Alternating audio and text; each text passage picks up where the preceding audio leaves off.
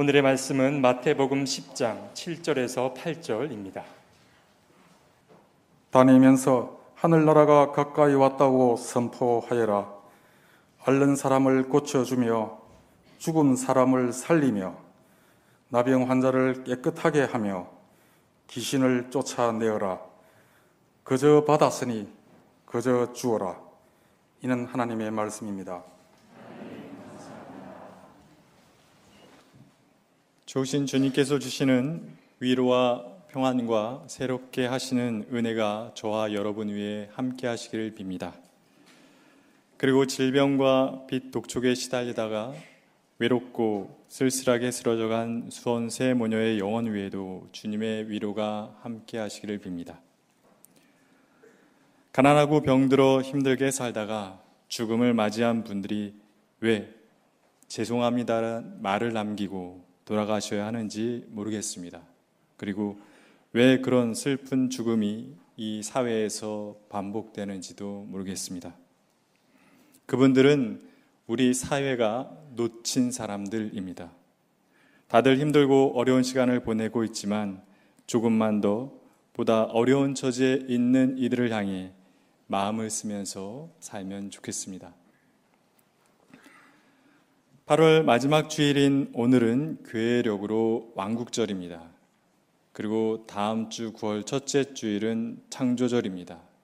여러분들 이 두 개가 무슨 차이가 있는지 잘 모르시죠?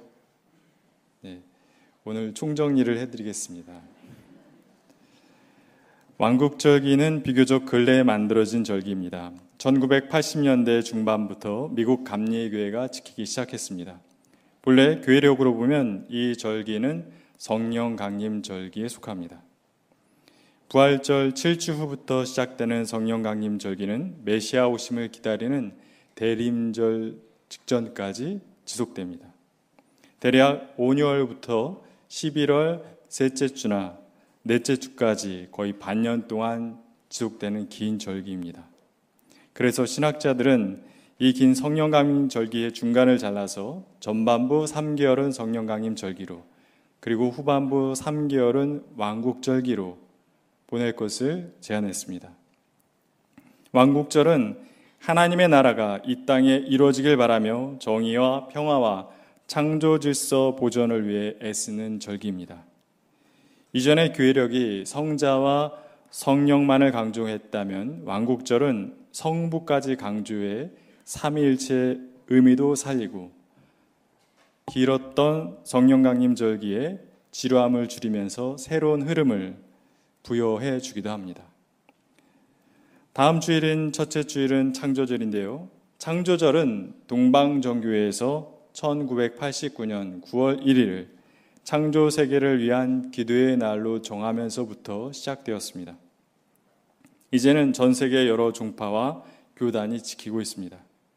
창조절의 취지 또한 왕국절의 취지와 크게 다르지 않습니다.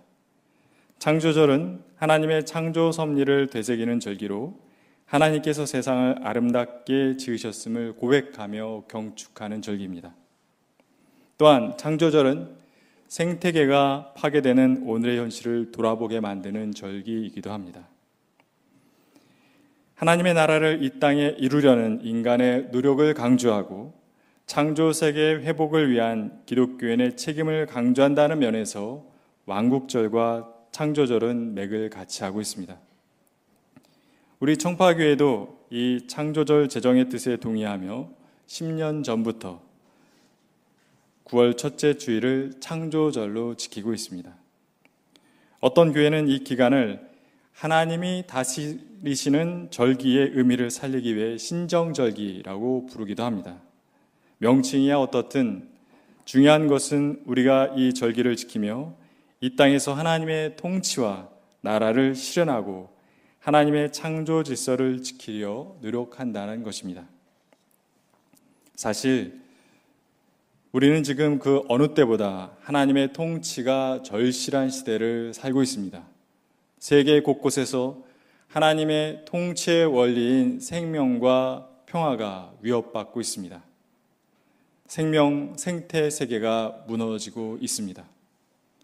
이제는 기후 위기를 넘어 기후 재앙의 시대로 또 기후 재앙의 시대를 넘어 기후 붕괴의 시대에 돌입했습니다.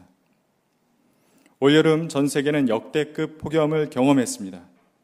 특히 유럽의 상황이 심각했는데요. 포르투갈 최고 기온은 몇 도까지 올라갔냐면 46.3도. 상상이 안 되는 기온입니다. 그리고 7월에서 9월의 평균 기온이 30도였던 스페인도 45도까지 올라갔다고 합니다. 이상 고온 현상에 수천 명이 죽기도 했습니다. 유럽 전역이 폭염으로 어려움을 겪었지만 포르투갈과 스페인과 프랑스는 때 아닌 대형 산불까지 발생해서 피해가 더욱 컸습니다. 폭염은 가뭄으로 이어졌습니다. 큰 강들의 수위가 대폭 낮아져서 화물선이 다닐 수 없게 되고 수력 발전을 할 수 없게 되어 물류와 전기 발전에도 어려움을 겪었습니다. 강수량이 급격히 떨어지고 가뭄이 심해지니 농산물의 피해도 컸습니다. 각종 농작물의 수확량이 적어져 이 어려운 시기에 물가까지 올랐습니다. 지금까지 말씀드린 사항들은 기후 붕괴의 아주 작은 한 단면에 지나지 않습니다. 지금 세계 곳곳에서 일어나고 있는 기후 붕괴 현상은 일일이 나열할 수 없을 정도로 많습니다. 분명한 것은 우리 인류가 삶의 방식을 바꾸지 않는 한 이 붕괴 현상은 가속화되리라는 것입니다. 세계 자연기금 WWF는 2020년에 지난 50년간 전 세계에서 동물의 3분의 2나 사라졌다라는 보고서를 발표했습니다. 어디로 사라진 것일까요? 세계 자연기금은 1970년부터 지역별, 시기별로 동식물 개체군의 변화를 조사했습니다. 전 세계 동식물 10만여 종을 대상으로 조사했는데 그중 무려 3만 2천여 종이 멸종 위기에 처해 있다고 말했습니다. 지금 추세라면 수십 년 내에 동식물 50만 종과 곤충 50만 종, 합하여 약 100만 종이 멸종 위기에 내몰릴 수 있다고 경고했습니다. 얼마 전까지만 해도 이 지구상에서 잘 살던 100만 종이었습니다. 근데 그 100만 종이 멸종 위기종이 된 이유는 이 한 종 때문입니다. 호모사피엔스. 조물주라면 고민하지 않을까요? 100만 종을 살릴 것인가, 한 종을 살릴 것인가? 3년 전 코로나가 퍼지기 시작했을 때 인간의 무분별한 자연개발로 서식지를 잃은 동물들이 인간의 거주지까지 내려왔고 동물들 속에 있던 바이러스가 인간에게 옮겨지며 코로나가 생긴 것을 알게 되었을 때 코로나가 바이러스가 아니라 인간이 이 지구 생태계를 교란하고 위협하는 바이러스이고 코로나는 그 바이러스를 퇴치하기 위해 자연이 만든 백신이란 이야기가 있었습니다. 코로나가 장기화되면서 저는 정말 그런 생각을 여러 번 했습니다. 아무래도 그 생각이 맞는 것 같다. 인간은 코로나에 맞서 백신을 만들었지만 코로나는 그런 인간의 노력을 비웃듯이 새로운 변이를 끝없이 만들어냈습니다. 그런 코로나를 보면서 사람들은 그렇게 말했죠. 야, 참 코로나 너무한다. 그렇지만 코로나도 반대로 그렇게 생각하지 않았을까요? 거듭거듭 변이를 만들어내매도 어떻게든 대응하는 인간을 보면서 코로나도 똑같은 생각을 했을 겁니다. 인간들 참 너무하네. 이렇게 해도 잘못된 삶의 방식을 바꾸지 않으니 어떡하란 말인가? 여전히 우리는 코로나 시대를 살고 있지만 우리는 코로나 속에 담겨 있는 자연의 절규를 전혀 듣지 않고 있습니다. 잘못을 아프게 반성하지 않으니 바꾸는 것도 없습니다. 코로나 이전과 우리 삶을 비교했을 때 우리 삶의 방식 가운데 바뀐 게 있습니까? 하나 바뀐 것 같아요. 실내에서 마스크를 쓴다. 그리고 기후위기와 코로나 위기를 극복하기 위해 세계는 그 어느 때보다 인류애를 발휘해 함께 협력하고 도와야 하지만 안타깝게도 그 반대 방향으로 가고 있습니다. 지금 세계는 미국과 중심, 미국과 중국을 중심으로 한 신냉전 시대를 맞이하고 있습니다. 구냉전 시대는 미국과 소련이 중심이었지만 이제는 미국과 중국이 중심이 되어 세계적인 긴장과 갈등을 만들어내고 있습니다. 친중국, 절책, 경, 친중국 정책을 펴고 있는 러시아의 우크라이나 침공은 구소련 국가들이 친미로 돌아서는 것을 막기 위한 것으로 이 전쟁은 신냉전에 불을 당긴 전쟁입니다. 전쟁이 발발한 지 반년이 지나고 있지만 언제 휴전 및 종전에 이를지 알 수 없습니다. 유럽의 여러 나라가 전쟁을 일으킨 러시아에 대한 제재로 러시아산 천연가스 수입을 중단했는데 그로 인해 에너지 대란을 겪고 있고 우크라이나와 러시아와 무역을 하던 여러 나라가 무역이 중단되고 인플레이션까지 겪으며 많은 어려운 상황 가운데 놓여 있습니다. 이런 세계적인 현실을 보면서 안타깝고 속이 상했습니다. 우리 인류가 고작 여기까지밖에 오지 못했단 말입니까? 그 수많은 어리석은 전쟁을 겪으며 온 게 바로 여기란 말입니까? 그간 역사를 통해 우리는 무엇을 배웠던가요? 이 절체절명의 상황 속에서도 대립하며 전쟁을 꼭 해야 했습니까? 꼭 경제 패권국과 군사 패권국가가 되어야 하겠습니까? 힘의 국가와 돈의 국가가 아닌 평화의 국가와 생명의 국가가 되면 안 되겠습니까? 이상기후와 이상 기후가 이상 기후가 아니라 일상 기후가 되고 광범위한 동식물의 서식지 파괴로 수많은 생물종이 멸종하고 있습니다. 인간의 잘못으로 삶의 터전인 지구가 망가지고 수많은 생명들이 사라지고 있는데도 우리 인간은 가장 큰 책임이 큰 인간은 아무런 반성도 변화도 없이 더 많은 것을 가지고 누리기 위해 싸울 뿐입니다. 지금 지구상에 존재하는 생물 중 하나님 나라에서 가장 먼 나라에서 살고 있는 존재는 누구일까요? 지금 지구상에 존재하는 생물 중 하나님의 통치에서 가장 멀리 벗어나 있는 존재는 누구일까요? 하나님의 형상을 따라 지음받았다 자부하며 스스로를 만물의 영장이라고 여기고 있는 우리 인간 아니겠습니까? 예수님 당시의 시대도 하나님 나라와 하나님의 통치에서 먼 시대였습니다.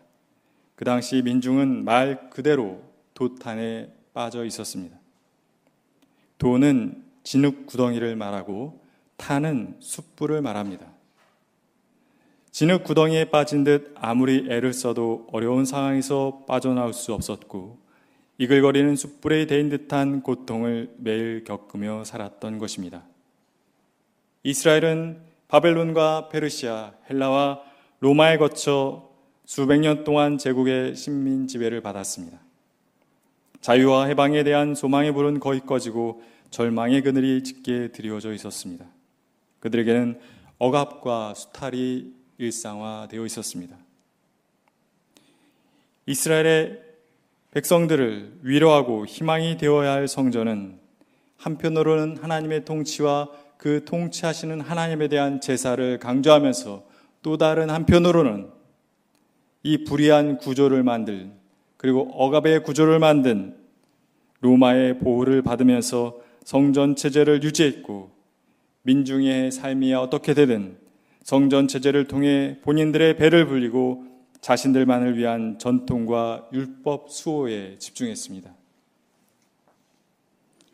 사회 체제와 종교로부터 아무런 돌봄을 받지 못하고 오히려 이용만 당하던 이스라엘 백성들을 위로하고 그들에게 희망을 준 것은 체제 바깥에서 광야에서 날것의 말씀을 외치던 세례 요한이었습니다.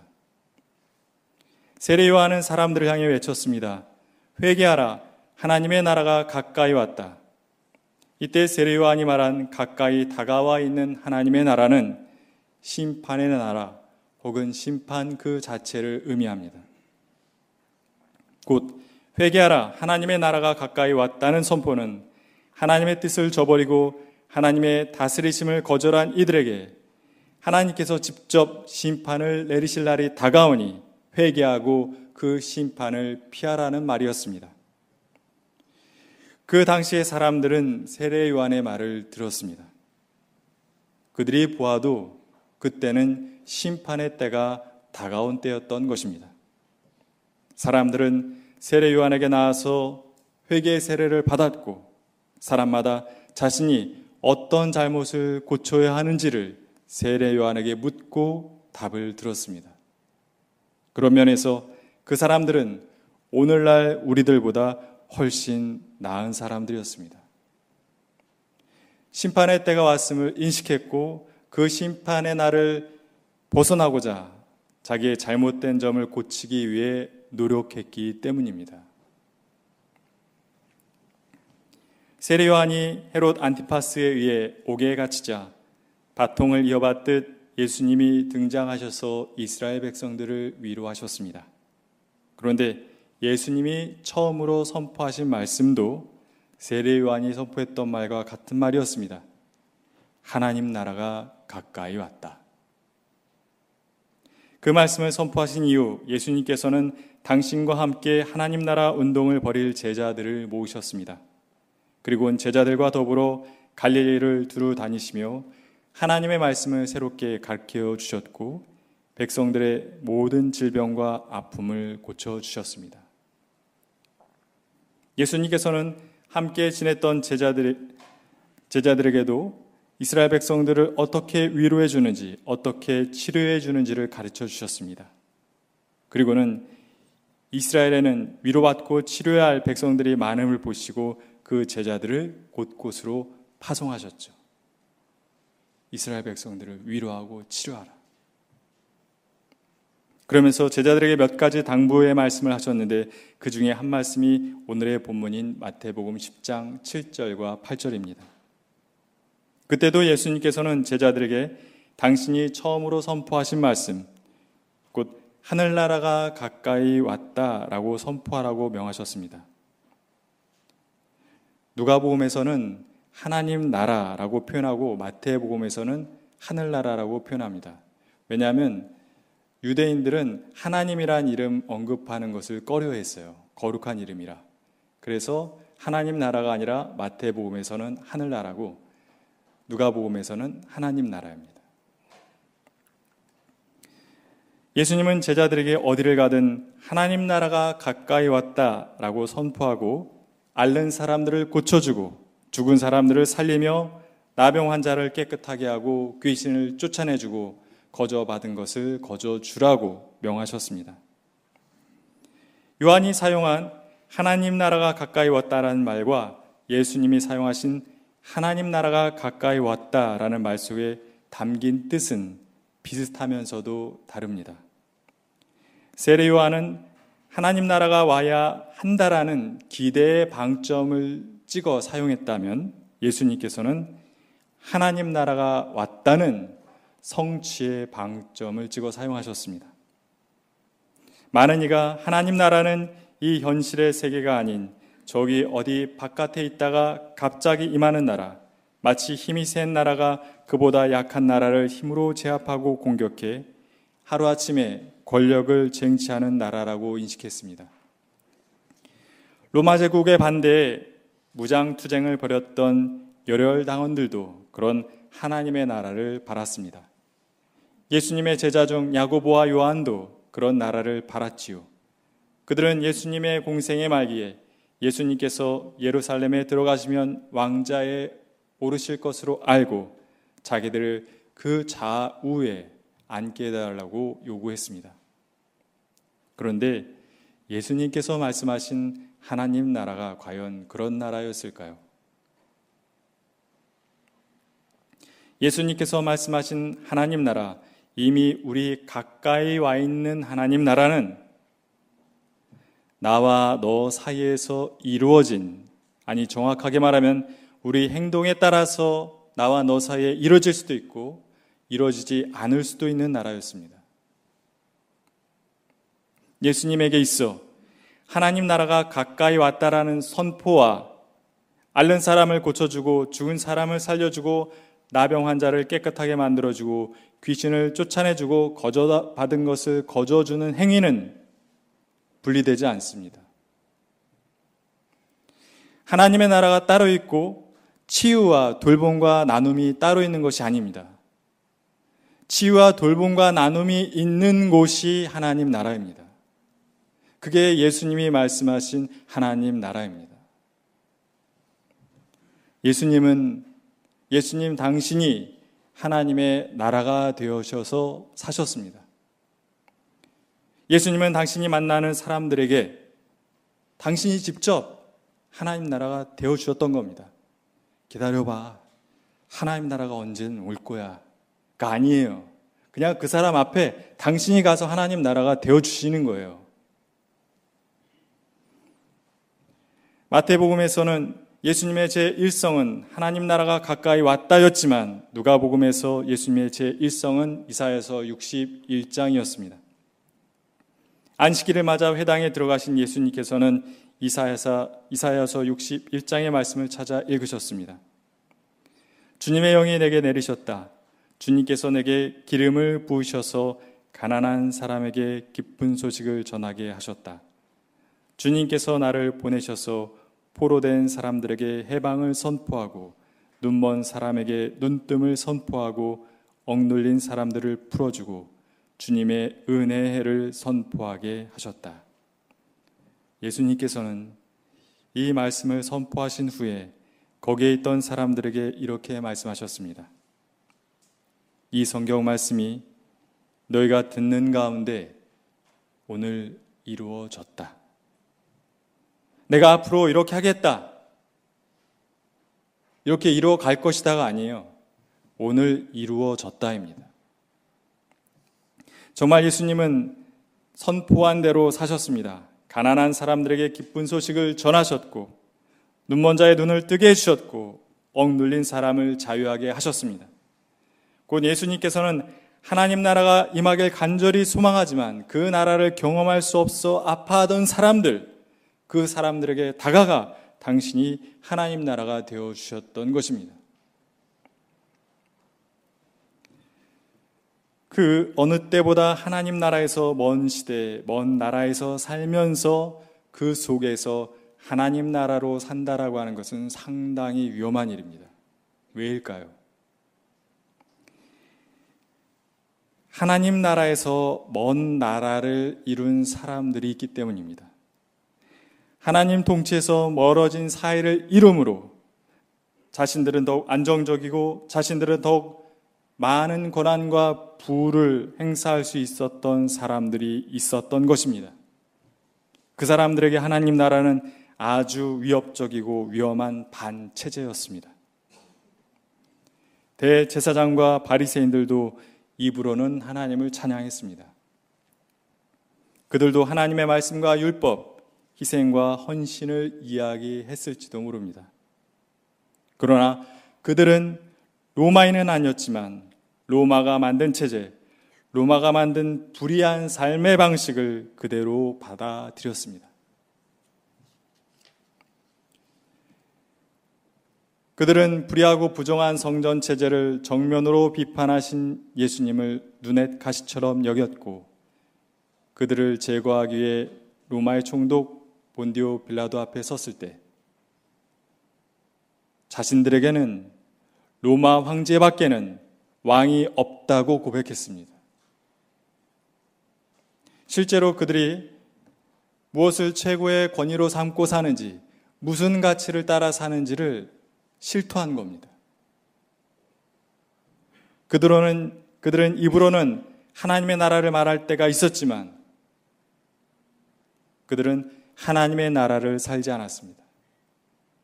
그들이 몸으로 살아냈던 나라는 로마였습니다. 시니오 사상가인 박노의 다시라는 시를 읽어보겠습니다. 희망찬 사람은 그 자신이 희망이다. 길을 찾는 사람은 그 자신이 새 길이다. 참 좋은 사람은 그 자신이 이미 좋은 세상이다. 사람 속에 들어있다. 다시 사람만이 희망이다. 하나님 나라로 자신을 채운 사람은 그 자신이 하나님 나라입니다. 반대로 로마로 자신을 채운 사람은 그 자신이 로마예요. 하나님 나라에서 먼 나라에 살면서도 하나님 나라를 찾는 사람이 그 자신이 하나님 나라입니다. 좋은 마음을 가지고 어려움에 처한 사람을 돌보며 사는 사람은 이미 그 자신이 하나님 나라입니다. 우리 속에 하나님 나라가 들어 있습니다. 이 세상에서 그 하나님 나라를 이루려 노력하는 사람이 이 시대의 희망입니다. 하나님의 자녀들이 등장하길 바라며 하나님의 자녀들을 통해 구원받기를 바라며 신음하는 피조물들이 너무나 많습니다. 전쟁으로 고통받는 이들, 전쟁으로 가족과 고향을 잃고 낯선 땅에서 삶 같지 않는 삶을 견디는 이들이 너무 많습니다. 세계 곳곳에서 도대체 하나님의 나라는 어디 있느냐며 절망하며 쓰러져가는 이들이 있습니다. 지금 이 시대는 하나님의 시대와 하나님의 나라에서 먼 시대며 먼 나라이지만 우리가 그러한 어려운 이들 곁에 다가가 그들이 혼자가 아님을 알려줄 때 그때 그 자리에서 하나님 나라가 이루어질 줄 믿습니다. 우리 한 명 한 명이 하나님 나라임을 잊지 마십시오. 입으로는 하나님을 믿는다 말하면서 몸으로는 다른 나라를 살지 마십시오. 예수님이 우리에게 다가와 하나님 나라가 되어 주셨던 것처럼 속절없이 쓰러져가는 여린 생명들과 절망에 빠진 이들 곁에 다가가 하나님 나라가 되어 주십시오. 절개는 처서를 지나 백로로 가고 있습니다. 아직은 다행스럽게 절기가 작동합니다. 그러나 언제 이 절기가 작동을 멈출지 알 수 없습니다. 우리는 이 절기가 계속 절기로 작동할 수 있도록 자연을 잘 돌봐야 합니다. 우리 기독교의 절기 또한 저절로 오는 절기가 결코 아닙니다. 왕국 절기가 왔다고 해서 이 땅에 하나님의 왕국이 이루어지지 않는다는 것입니다. 이 땅에 하나님 나라가 오기 위해서는 우리가 그 절기를 살아야 합니다. 죽임의 문화가 가득하고 분열과 갈등이 깊어 절망이 가득한 이 세상에서 생명과 평화와 희망의 하나님 나라가 되어 살아가는 저와 여러분이 되었으면 좋겠습니다. 함께 기도하겠습니다. 하나님, 늦었지만 이대라도, 이제라도 우리가 멈춰 어떤 자리에 서 있는지를 깨닫게 해 주십시오. 욕망의 눈이 어두워 하나님의 나라 피조 세계를 무너뜨리고 거기서 멈추지 않고 더 많은 것을 갖겠다고 서로를 죽이고 있습니다. 우리가 얼마나 어리석은지 우리가 저지른 잘못이 무엇인지를 깨닫게 해 주십시오. 그릇된 삶을 전혀 고치지 않은 채 하나님의 나라가 임하기만을 바라는 자가 되지 말게 하시고 지금 하나님 나라를 필요로 하는 이들 곁에 다가가 하나님 나라가 되어주게 해 주십시오. 입으로는 하나님의 나라를 말하면서도 몸으로는 로마를 사는 자가 되지 말게 하시고 우리가 주님의 마음을 가지고 어려움에 처한 한 영혼에게 다가갈 때 우리의 존재는 그에게 하나의 나라만큼 큰 의미를 가질 수 있음을 잊지 말게 해 주십시오. 예수님의 이름으로 기도드립니다.